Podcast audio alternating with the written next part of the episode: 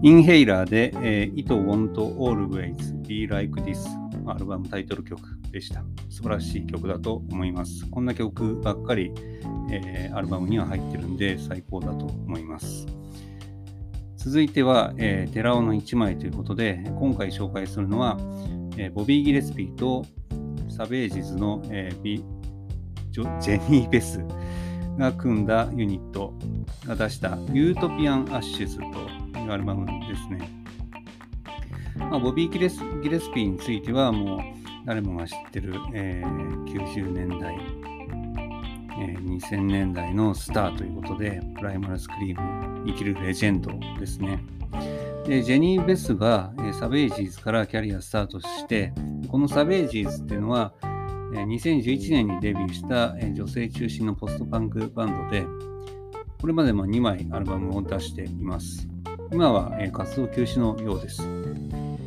で、活動休止した後だと思うんですけど、棒人間、日本のバンドですけど、棒人間や、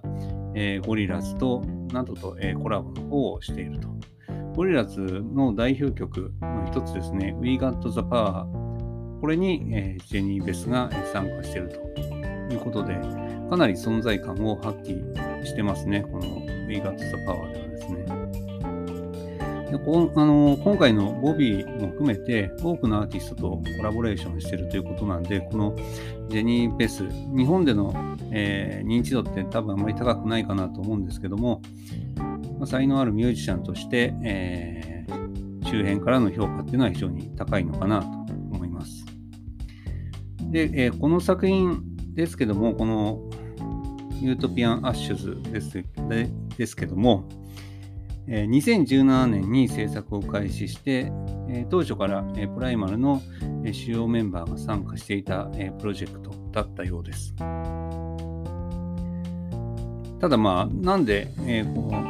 5年経ってようやくですね、発表されたのかっていうのは何とも言えないかなというところですけども、まあ、コロナの影響なんかもあってってことかもしれないですけど、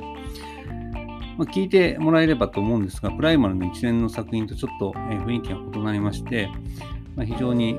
ま、情念が渦巻くカントリーソウルという感じで、まあ、一言で言えば歌謡曲っぽい演歌っぽいっていうような感じなんですね。あの、街外れの居酒屋から、まあ、10時ぐらい、夜10時ぐらいに聞こえてくる演歌、そんなような感じです。非常にこう情緒的というか日本的というか、まあだからこそ日本では非常に受けがいいのかもしれないですね。一部の人にとっては非常に聞きやすいかもしれないです。ボビー・ギレスピー自体は、まあ、たまにこういう演歌チックな曲をやるやってましたよね。で、ただサウンドとしてここまでこうカントリーソウルで1枚アルバム作るっていうのはあんまりなかったんで、まあ、非常に狙って作ったとしか思えないというか、まあ、こういう路線ももしかしたらボビーの頭の中にあるのかなという感じですね。アルバムタイトルは、えー、ユートピアン・アッシュズ、えー、理想郷の終焉ということで、えー、こあのコンセプトとしてはカップルの破局ということですね。まあ、このコンセプト自体も非常に演歌チックかなという感じがします。